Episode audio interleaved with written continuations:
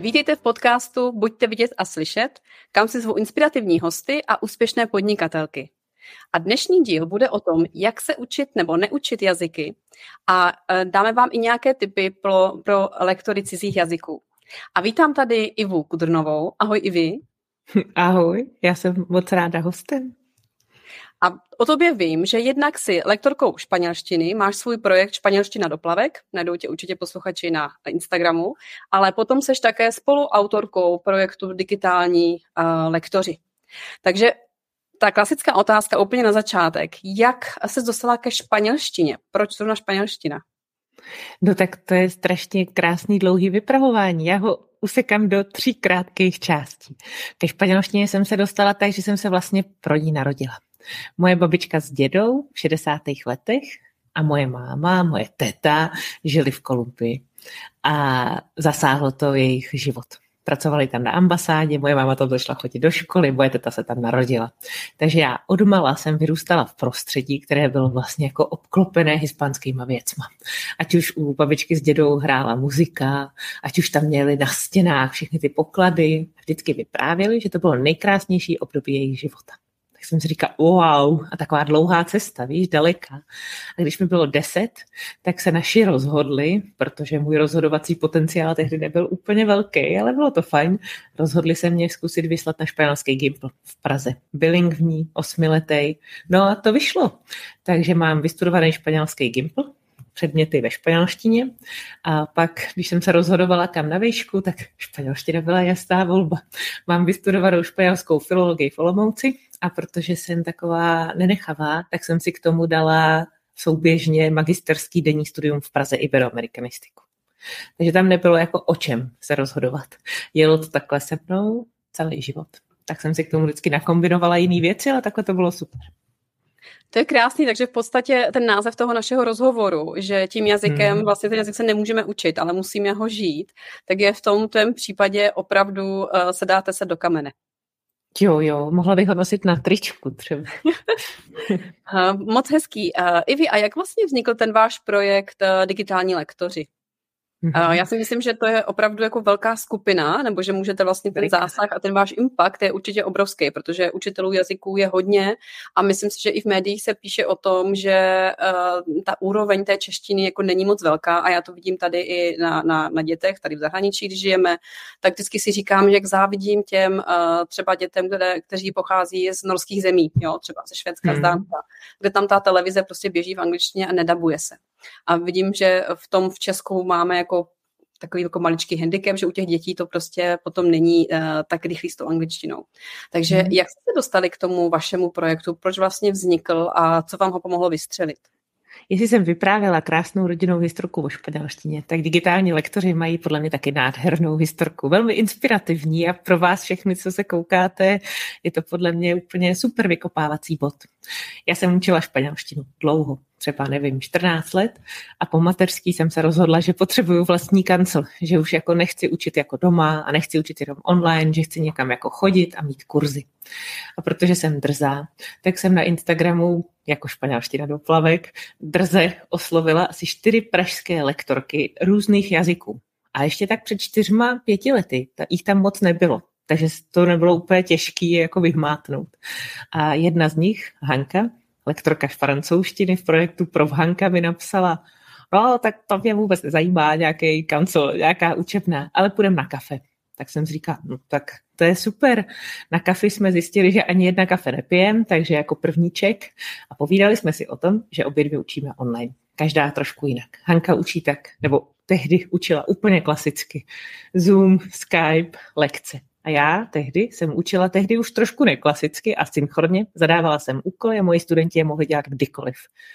A po chvíli, fakt po pár minutách, tak 15, jsme říkali, wow, to ale v Čechách nikdo nedělá. V Čechách nikdo neučí nikoho, jak učit online. Byl podzim před covidem, rok 2019. Tak jsme říkali, no tak jo, tak to zkusíme. Postavíme si kurz.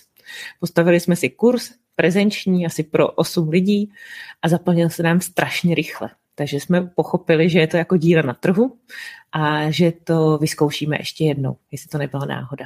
Tak ten kurz jsme udělali v lednu 2020 a byl plný stejně rychle. Tak jsme si říkali, wow, super, postavíme si projekt, uděláme si takový půl rok, budeme si ho ňuňat, budeme mít ten brand, ty fotky, ty webovky, ty já nevím co všechno. No jo, jenomže za dva měsíce přišel covid. Zavřeli se školy ve středu a ve čtvrtek mi Hanka volá, Ivano, musíme něco dělat. Nikdo neumí učit online. Jsem říká, dobře, co uděláme? A jedna z tvých hostů byla Kája Kachyňová a je to moje známá, moje sousedka a já už jsem jí tehdy oslovila na pár konzultací a ona mi říkala, no tak udělejte webinář. Tak jsme udělali webinář a místo těch 30, 100 lidí, který jsme plánovali, jich tam bylo najednou 5 tisíc. A tím začali digitální lektoři. Takže ta jízda měla být krásná, pomalá, taková, jako že si ji ňuňáš vedle svého projektu, takový hobby projekt. Ale to, jak to na nás vlítlo, bylo hodně rychlý a myslím, že hodně potřebný tehdy v tu dobu. A to je skvělé, takže už jsme se dostali vlastně rovnou i k tomu výstupu hmm. z té komfortní zóny, protože já si umím představit, že to musel být uh, jako velká výzva. Já si pamatuju i na svůj první webinář před nějakýma rokem a půl, dvěma, uh, a s člověkem to trošku zahýbá. Uh, můžeš nám popsat uh, vlastně vaše pocity nebo tvoje pocity a jak to vlastně probíhalo a co si z toho vzala pro sebe? No bylo to božský, protože Kája nám tehdy poradila, a tehdy, je to fakt dlouho, je to, on se to nezdá, ale oni i všechny ty technologie se jako změnily a všichni ty lidi se změnili, tak nám říkala, holky, bude to strašný stres, tak to nahrajte a pak to tam vypustíte jako živě. Tak jsme si říkali, OK, tak to je asi lepší. Tak tehdy už jsme měli tu vlastní učebnu, víš, my jsme si ji totiž pořídili v březnu v roce 2020, dali jsme do ní spoustu peněz a měli jsme tam jeden kurz a pak byl covid, takže jako průser finanční jak vrata, ale o tom si taky asi budeme povídat. No a ten webinář jsme teda začali nahrávat, byl nahraný dopředu. Nahrali jsme ho jednou, koukali jsme se, měli jsme to perfektní, měli jsme tam jako zrcadlovku a mikrofon a osvětlení, takový jako ne profi. No a pak jsme zjistili, že se to nahrálo celý bez zvuku, což je na prd, ono to mělo hodinu. A tak jsme si říkali, OK, tak jdem znovu, tak si to otestujeme, nahrajeme si to ještě jednou se zvukem, dáme si k tomu i mobil, aby bylo víc těch zařízení. Tak se to zase nahrálo a zase nějak špatně, já už nevím jak, ale bylo to už jako pomalu vyčerpávající, protože ty hodinové promluvy jsou dost náročný. No a pak jsme to zkusili ještě jednou, bylo asi 10 večer, byla sobota, mělo to jít v neděli, aby jsme měli rezervu a nic, prostě to nevyšlo. Tak jsme se z toho jako trochu složili, pamatuju si, že jsme jako zaklapli dveře, odešli jsme domů s tím, že druhý den to musí stoprocentně kalpnout. Tak jsme si řekli, jo, ale musíme si to dělat jednoduchý, tak jak to umíme. Žádná zrcadlovka, žádný já nevím co všechno, takže jsme si tam dali normální webkameru, kterou jsme používali, naše počítače ji uměli používat. No a nahráli jsme to. A myslím si, že nám to strašně pomohlo, že jsme si to jako třikrát odříkali tehdy. A když jsme do toho šli po třetí, tak už jsme věděli takový ty vtípky. Ono totiž taky není sranda, když to nahráváš s někým. Je to prostě, musíš si jako víc vstříct, musíš potlačit to svoje ego občas, mluvící, musíš mlčet, musíš naopak občas jako zasáhnout. No a večer jsme to pustili do světa, živě. A to mimochodem byl taky průser, protože my jsme nazbírali nějaký takový, tam se přihlašoval jako na přes MailChimpový nějaký formulář, co můj muž právě přes noc nám postavil web. Vlastně to, co vidíte na webu digitální lektoři, bylo tehdy postavený přes noc. Teď už je to teda zlepšený a celý jako dokonalý. No, ale MailChimp, když to odesíláte na ty stovky, skoro tisíce adres, tak trvá strašně dlouho. Takže když ten webinář běžel, tak nám chodili prostě jako stovky zpráv, kde to je. Takže my jsme jako byli taková technická podpora. Ale díky bohu za Káju, že nám tehdy poradila, ať to předtočíme. A myslím, že to vůbec nikdo nepoznal, protože to prostě bylo fakt jako živý v tu chvíli a my jsme měli čas a prostor odpovídat na ty mraky dotazů. Moc krásný. Eh, já možná doplním, ty odkazuješ na Karolínu. Ten, kdo třeba ji mhm. nezná, tak je to Karolína Kachyňová z Jak na reklamu a sítě. A jestli se nepletu, tak to byl podcast číslo 20. Takže, uh, milé posluchači, diváci, potom se můžete podívat uh, vlastně zpětně na, na některý z těch předchozích dílů, číslo 20. Uh, Karolina Kachněvá, která taky moc krásně vzpomínala na ty své začátky těch prvních videí. A já si myslím, že říkáš, uh, že to je moc dobře, že vlastně ten COVID přišel, že se to stalo, protože já to vnímám i u sebe, že uh, ten posun za ty poslední, teď už to jsou v podstatě tři roky, je obrovský a že to pomohlo uh, určitě všem těm, co dělají online kurzy, učitelům. Myslím si, že i děti v nějaké té digitální mm, znalosti uh, se vlastně posunuli dál. Jak to vnímáš ty za digitální lektory teď, když se, se máte za sebou ty dva roky vlastně, mm-hmm. nebo dva a půl Asi čtyři. Už čtyři roky, počkej, to už, je, to už jsou čtyři roky. Takže mm-hmm. uh, kam až se to posunulo, nebo liší se to v něčem, uh, ta situace teď, co ti lektoři, uh, učitelé potřebují taky k tomu, aby vlastně byli úspěšnými lektory, aby byli více vidět před těma čtyřma lety? Hmm, je to strašně zajímavý. My, když jsme se s Hankou dali dohromady, tak nebylo vlastně skoro vůbec běžný, že by se stýkala s lektorama. Lektor je totiž práce hrozně s lidma to víš sama. Každý den mluvíš se spoustou lidí, máš nasazený takový šťastný úsměv, nebo já to tak dělám, a jsi prostě jako v tom a nadšená. Akorát to nemáš moc kým sdílet. A je vlastně jedno, jestli ten druhý učí francouzštinu, němčinu, angličtinu, japonštinu, to je úplně fuk, protože ty problémy a ty radosti jsou vlastně hrozně podobné. A my jsme si tehdy řekli, že bychom hrozně chtěli pomoct vybudovat v Čechách komunitu lidí, kde to budeš moct sdílet, kde budeš moct sdílet svoje úspěchy, já nevím, svoje materiály nebo něco takového. To myslím, že se nám hodně povedlo. To je jako veliká změna. Máme velkou facebookovou skupinu, kde to jako frčí, s těma lidma se moc ráda vidíš, třeba jako živě a tak. Ale co se stalo jazykově, je podle mě veliká věc. My, když jsme ti, to před chvílí jsem ti vyprávěla, že tady nikdo skoro online jako neučil. A všichni si říkají, a tak až budu na mateřský, tak to třeba budu potřebovat. I studenti k tomu byli strašně skeptický, protože já si pamatuju takový Skype lekce před mnoha lety, kdy mě to prostě jako stresovalo, ono to prostě spadlo. A to, co se změnilo, je technická obratnost. To, co se změnilo, to, že jsme se jako v jednu chvíli nebáli investovat třeba do rychlého internetu, do lepšího počítače. Ono mít online, i třeba dnešní povídání spolu, vyžaduje docela silný stroj, aby to jako zvládnul. Ale všechno se to jako vytáhlo nahoru. A to, co pomohlo studentům, je podle mě ta veliká dostupnost. Že ty už jsi zvyklý se naučit něco online, nepřijde ti to divný a nemusíš jet prostě hodinu někam, tam hodinu bejt, jet hodinu zpátky. Ty se můžeš připojit na 15 minut teď a tady. A to bych mm-hmm. řekla, že může hodně pomáhat. A lektorům můžou být prostě najednou jako viditelný, nejsou skrytý někde u sebe doma, u sebe v učebně, někde. A jestli ten lektor spojí to lektorství, tu lásku k té výuce jazyků s tím podnikáním, tak už může hodně dělat. A to je vlastně hrozně zajímavá změna. A projevuje se to i u těch studentů, eh, třeba za ty poslední dva roky, že ta úroveň, protože samozřejmě ty učíš, napsala si i knihu, klidně ji tu můžeme hmm. ukázat, a ta knížka, jestli se nepletuje, nějakých 140 typů, jak se... No to je vždycky 140 plus 24 úkolů. Jak plus se 24 úkolů. Mhm. Napsala Takže jsem napsala já a 11 dalších lektorů, no takové typy, jak se učit jazyk. A určitě eh, vlastně to téma toho rozhovoru je, že učit se jazyk eh, tím, že ho vlastně žiju. A myslím si, že i s těmi sociálními sítěmi, ta dostupnost internetu, YouTube, na YouTube, mm. na YouTube jsou úplně úžasná videa z celého světa. Na TikToku může člověk sledovat spoustu influencerů v tom jazyce a tak dále. Vidíš eh, z pozice toho lektora i vlastně posun u těch studentů, že třeba za ty dva roky, tři roky a ta jejich úroveň a, a schopnost, ochota učit se to jinak a, taky roste? Hmm. Mám konkrétní případ. Máme skvělou studentku Martu na španělštinu a Marta se kdysi dávno učila španělštinu. A pak se v jednu chvíli, v jednu životní fázi rozhodla, že se k tomu chce vrátit. Tak říkala, že si z knihovny doma vytahala ty svoje učebnice, ty svoje papíry a dala si na noční stolek aby se na to mohla koukat. No a jak říká, nesáhla na to skoro ani jednou, protože ono to prostě musíš na to mít jako chuť, ale občas někdy na to chuť nemáš a koukat do učebnice sám to už musíš být jako hodně motivovaná. A nebo vědět, že to na tebe funguje. A Marta s náma si dala pár kurzů a jak říká, nebo už si dala takové jenom výzvy, takové jako naťukávačky, nebo si četla knížku a říkala, že pochopila, že tím jazykem se může jako obklopovat různě.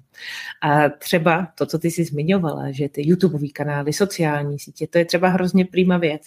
Vy, když si teď po shlednutí našeho rozhovoru uvědomíte, jaký jazyk se chcete učit nebo jaký jazyk si chcete prohlubovat, tak si naklikejte třeba na Instagramu profily, který vás lákají. Jestli vás láká bytový design, tak si ho pojďte najít ve španělštině. A časem zjistíte, že ty algoritmy vám to tam začnou házet, takže to třeba jednou přetlačí ten váš materský jazyk. A to je třeba to nejmenší, co můžete udělat. A to myslím, že se jako hodně posunulo a že už si spoustu studentů uvědomuje, že to je možné. A co možná je největší posun, abych byla úplně konkrétní, je třeba u češtiny. To se totiž nezdá. Ale lektoři češtiny dřív před covidem často učili češtinu vlastně jenom jako v Čechách, anebo na univerzitách, anebo jako pro krajánky všude po světě. A najednou lektor češtiny dostal ten ohromný internetový prostor a ten rozmach je veliký jako že je ohromný, protože najednou máte jako impact všude možně napříč časovými pásmama a zjistíte, že těch lidí, co se třeba češtinu chtějí učit, je hodně. A to mně přijde vlastně úplně kouzelný. Mm-hmm. Já teda musím říct z pozice maminky, která učí hm. syna česky v zahraničí. tak je to pěkná výzva. Uh, hlavně uh, ta gramatika, syntax, ale nějak se s tím pereme. Ivi, řekni mi ještě, protože ty jsi profík na, na španělštinu. Můžeš nám tady, můžeš nás nalákat nějakým slovíčkem nebo něčím z té španělštiny, jak to třeba i tady v přímém přenosu slyšíme. A potom ještě druhá věc, jak je to vlastně s pozicí té španělštiny v Česku? Protože já vím, že asi předpokládám, že se budou chtít všichni učit anglicky, protože máme sousedy, německý mluvící, tak možná tam bude ta Němčina, ale možná historicky taky k ní bude ten velký odpor. Co ta španělština? Jak jsou na tom Češi se, se španělštinou? Takže dvě otázky, jestli nás můžete nalákat a potom, jak jsme na tom Češi se španělštinou. Já vás můžu nalákat dvěma věcmi. Španělština je v podstatě druhý nejpoužívanější jazyk světa. To se málo ví. Je to jako veliká pecka. Domluvíte se s ní od Spojených států až dolů do ohňové země ve Španělsku a já se španělsky domluvím všude po světě. Ať přijedu do Paříže, opravdu, ať přijedu do Paříže, chci si jít koupit jídlo, tak tam prostě pracuje nějaký hispánec. Moje babička v 70. letech žila v New Yorku po těch deseti letech v Kolumbii a říkala, že se nepotřebovala naučit anglicky, protože v obchodě už tehdy se domluvila španělsky. V taxíku, na ulici, úplně všude. A to je podle mě pecka. A zároveň bych vám chtěla říct, že za pár let, asi v roce 2040, 50, se španělština stane ve Spojených státech používanějším jazykem než angličtina. Takže já myslím, že dáme největší čas se začít učit španělsky. Tak je to teda nejrychlejší jazyk na světě, což na začátku neprospívá, ale je to jazyk jedných z nejspokojenějších lidí. A to podle mě dokládá to, že se třeba podobně jako v angličtině, kde je to věcí nějaké slušnosti, zdraví, třeba o laketel, ahoj, jak se máš, že si rovnou tykají, že to prostě tohle to neřešej. A přijde mi, že to má ohromný potenciál. Ptala se na tom, jak je španělština v Čechách já jako Ivana, španělština do plavek a jako Ivana, která nejen má digitální lektory, ale má i velikou skupinu pro lektory španělštiny v Čechách, tím můžu říct, že je neskutečná poptávka po lektorech španělštiny, po učitelích španělštiny, ve školách, všude možně. Těch zpráv, co dostáváme prostě několik denně. Prokontaktuj nás, spoj nás. Řekla bych, že se dostává poměrně rychle na vrchol. Ona je možná trošku snažší, na začátku, takže hrozně rychle do ní můžeš proniknout. Potom už je vlastně složitá, pak má 16 časů a já nevím co všechno, ale to, aby si začala mluvit jako spokojený turista, tak to můžeš udělat poměrně rychle. A ta hispánská kultura je všude, kam se koukneš. Všechny hity letní jsou ve španělštině. A makaredu umíte tančit prostě od dvou let, s ní už jste se jako narodili v krvi.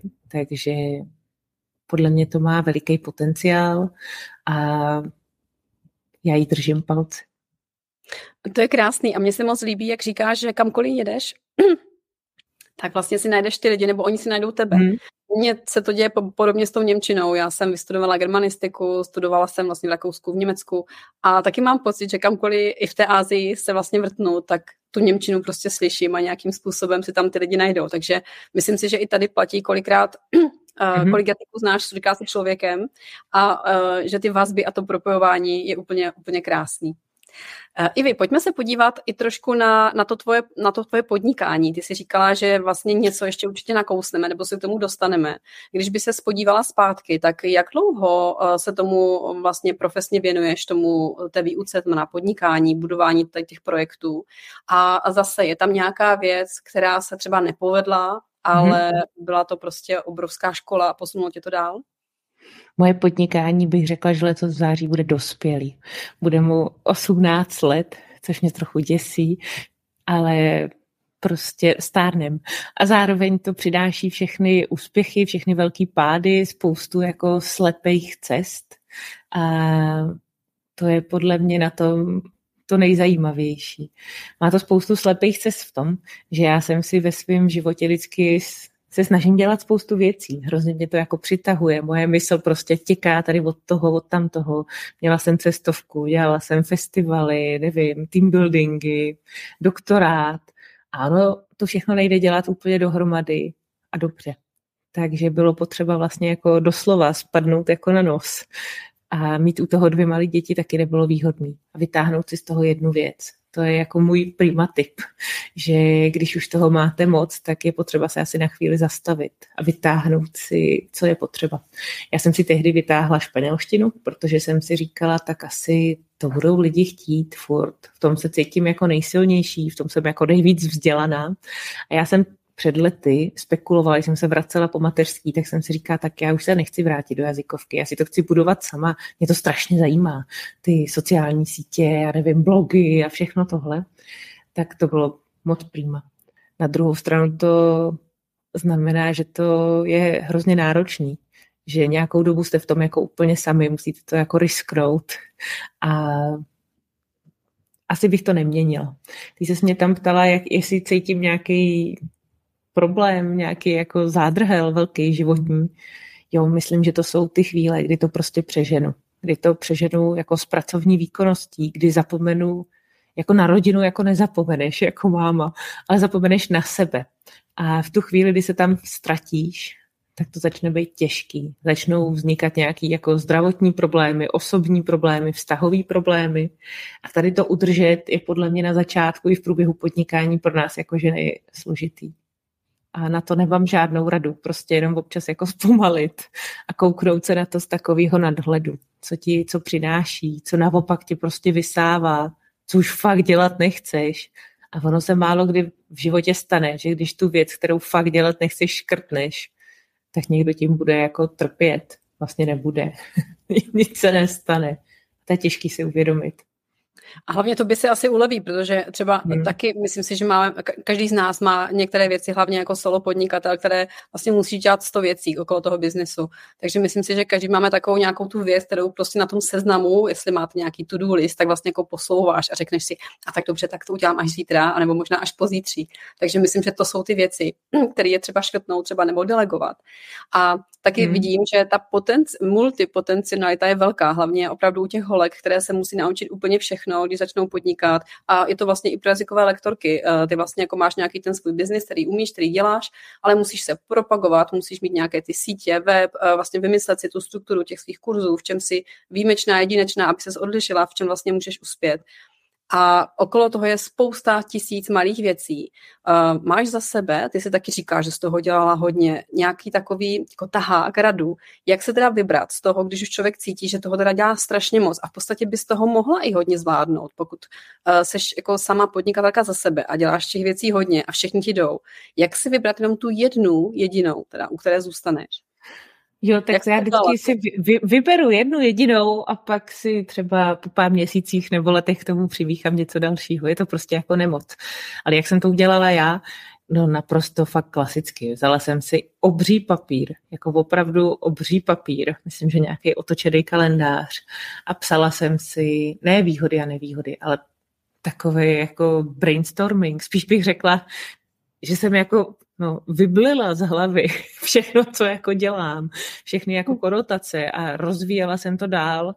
Vypadalo to možná trošku jak myšlenková mapa, nebo nevím, byl to takový jako strašný zmatek, to mě funguje moc dobře. Pak jsem si vzala červenou, zakroužkovala jsem si tam, co, co mě teda jako vůbec nebaví nebo neláká. A jsou to třeba daně, jo, nebo je to jako administrativa, ale je dobrý to vidět.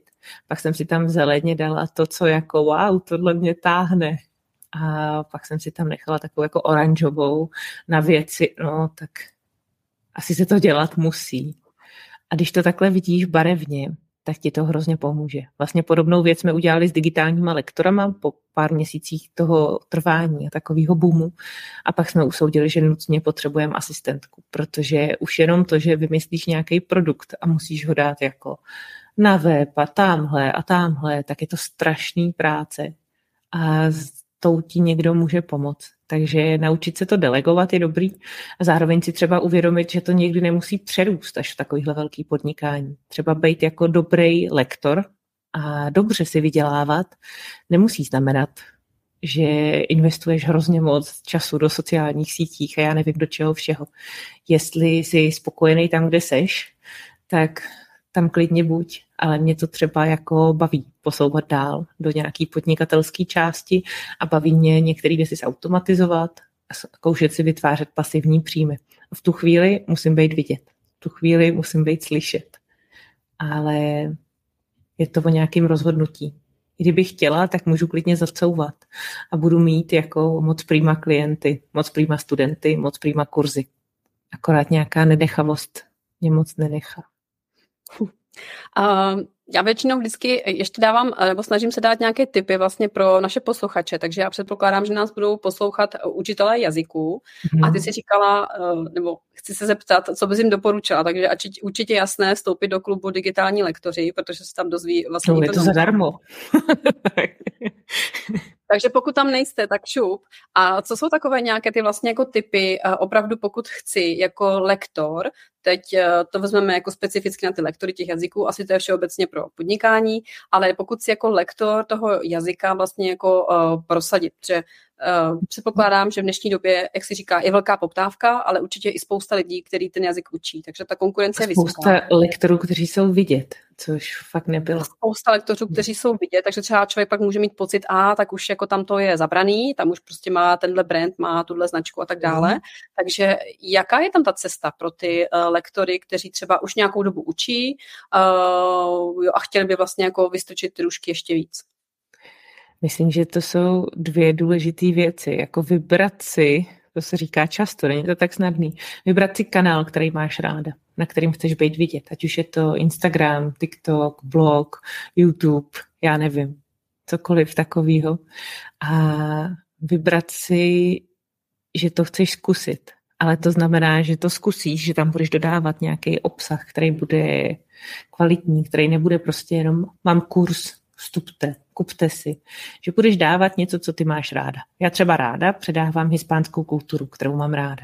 Tehdy jsem si zvolila, že budu každý týden v úterý v 8 ráno publikovat článek na blogu, protože to bylo cool a navíc jsem tam nemusela být vidět, že jo. Dneska už s tím takový problém nemám. Ale moc dobře vím, že třeba i za poslední rok, dva, vylezlo strašně moc, třeba konkrétně v mojí branži, španělštinářů, třeba na sociálních sítích a jsou vidět a vybudovali si komunitu. A vybudovali si ji tím, že jsou poctiví, že jsou jako vytrvalí. A, a to vydržet není snadný. Ty výsledky neuvidíte po měsíci, ty výsledky neuvidíte po třech, ty výsledky uvidíte po nějaký době. Takže vytrvat a, a zkoušet si to. Naše veliká výhoda je, že můžeme být flexibilní a můžeme ty věci měnit. Takže za mě zvolte si síť, zvolte si třeba pět témat, který vás lákají, protože jako jazykových lektorů jich tam máte spoustu. Je to jazyk, je to váš příklad, je to třeba kultura, já nevím, gramatika, slovíčka, nevím, co si vyberete a v tom jeďte a vytrvejte a pak uvidíte. A zmiňovala jsi svůj blog, jak dlouho se vydržela psát? Tři a půl roku. Denně, eh, denně každý týden. Denně. Ale já jsem to měla geniálně vymyšlený, protože jsem ho nepsala jenom já. Mně se totiž strašně líbilo tam zvát hosty, takže bych řekla, že tak 80% článků psal někdo jiný, což trošku relativně zmenšuje moji práci, ale vlastně ne, protože já to s těma lidma musím vykomunikovat, musím to mít v nějakým formátu, musím to tam nalejt, editovat, publikovat. No a myslím, že to bylo moc prýma. I vlastně do dneška z toho se dá jako těžit. Ten blok je jako veliký, rozsáhlej a, a je to dobrý. Mm-hmm. Ale byla to dřina a úplně si jako pamatuju, že jsem byla ve stresu, že tam nic třeba nebude a za ty tři roky jsem to zvdala třeba dvakrát a teď už jsem v tom daleko volnější. Teď vlastně nejvíc nám pomáhají newslettery, ať už v digitálních lektorech nebo ve špatně doplavek. Chodí jednou za 14 dnů a je to prostě, každý z nich stojí 4 hodiny práce, no. To taky není jen tak. A kolik třeba máte uh, v tom newsletteru v digitálních nomádech uh, členů nebo sběratelů? V digitálních lektorech je teď nádherný číslo. Je tam 3333 lektorů. Mhm. Teď jsem na to zrovna koukala a fotila jsem si to. Ve španělštině je to trošičku pod tisíc. A otvíratelnost je veliká. Je to něco mezi 40-60%. A to mně přijde moc prýma. Mm-hmm. To je moc krásný. A i vy, uh, co plánuješ na léto? Nebo máš to nějak, předpokládám, asi vždycky uh, letně zaměřeno, protože i když možná já jsem byla ve Španělsku v Barceloně na Vánoce, takže jsou to takové jako píky, jako léto a, a prosinec, mm-hmm. že lidi jako nejvíc se chtějí naučit ten jazyk, nebo jak to vnímáš? Já už pár let v červenci nedělám nic, protože je to super to vědět. Já mám dvě děti, oni v červenci taky potřebují něco dělat s mámou a zároveň už asi tři, čtyři roky každý červenec trávím čas mým mužem, protože moje děti nebo naše děti jsou jako odložitelný, ať už babičky nebo tábory. A přišla jsem na to velkým, celkem jednoduše. Ono v červenci sice teda ty lidi třeba do toho Španělska jezdí, ale často to poslední, co chtějí mít, jsou ty lekce. Takže oni se ti tak strašně často jako odkládali a rušili, že jsem si říkala, no tak co, za to mi to jako nestojí.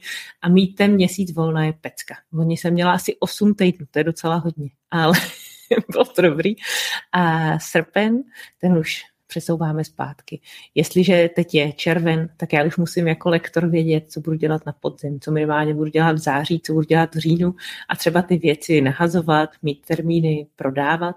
V srpnu je pro mě spousta práce, protože potřebuju si prodat podzim a zároveň máme třeba letní konverzace na španělštinu. Jsou po dobu 14 dnů, je jich tam 8, jsou fakt každý den, takže rozmluvěj i toho, kdo by prostě mluvit nechtěl.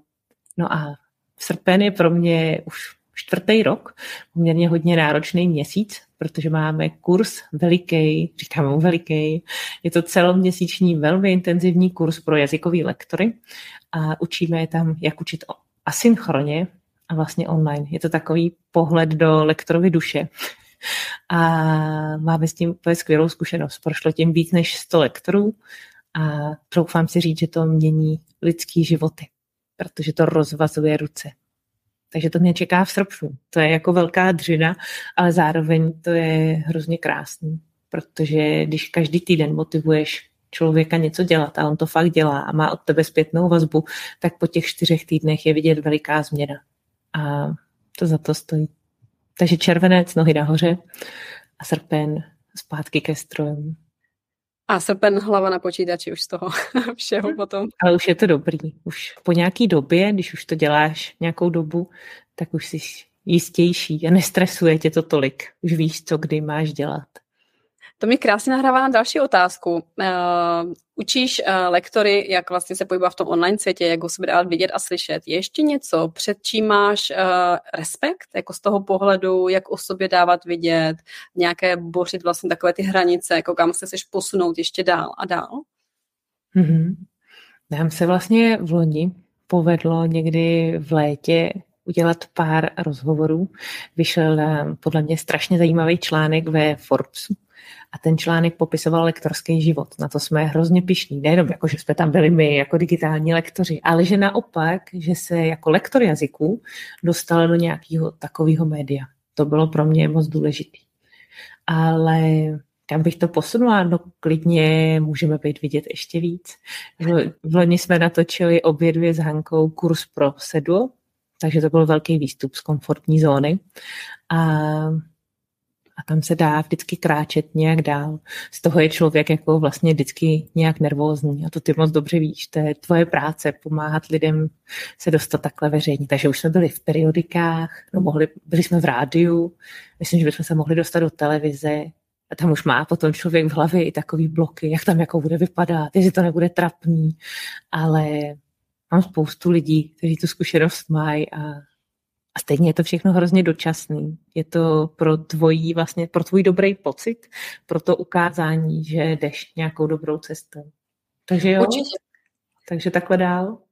Já si myslím, že, jako, že je fajn, že eh, když si člověk vlastně tak jako i um, utříbí a řekne si opravdu, jako to je teď ta meta a vlastně jako tam se chci posunout. A nemusí hmm. to být přesně jenom v tom, že teď natočím nějaké lepší video nebo tak, ale přesně jak říkáš, uh, v nějaké spolupráci s někým, třeba která se ti před dvěma lety ještě jako zdá nereálná, tak vlastně teď může být jako real, realizovatelná. Takže to třeba je taky jedna z věcí, kterou já i v těch kurzech se snažím vlastně jako naučit, že to není jenom o tom jako být vidět a dostat se do médií, ale vlastně říct si, kam se chci jako posunout jako podnikatel, značka, s kým se chci propojit a vlastně tam opravdu jako kráčet a směřovat.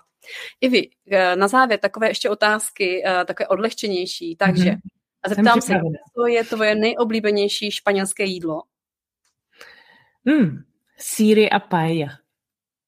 Dobře, takže uh, pája. Umíš ji uvařit? Vaříš ji doma? Milujou ji děti? Nechci ji vařit, chci si ji dát v restauraci dobrou. Nebo u někoho doma, v Španělsku. Ale vařit ji nechci.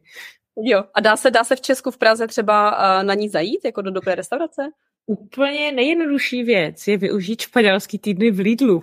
Ona je tam mražená a ono se to nezdá, ale ona je fakt strašně dobrá. Takže za mě je takový win-win. Takže si počkejte na španělský týdny v Lidlu.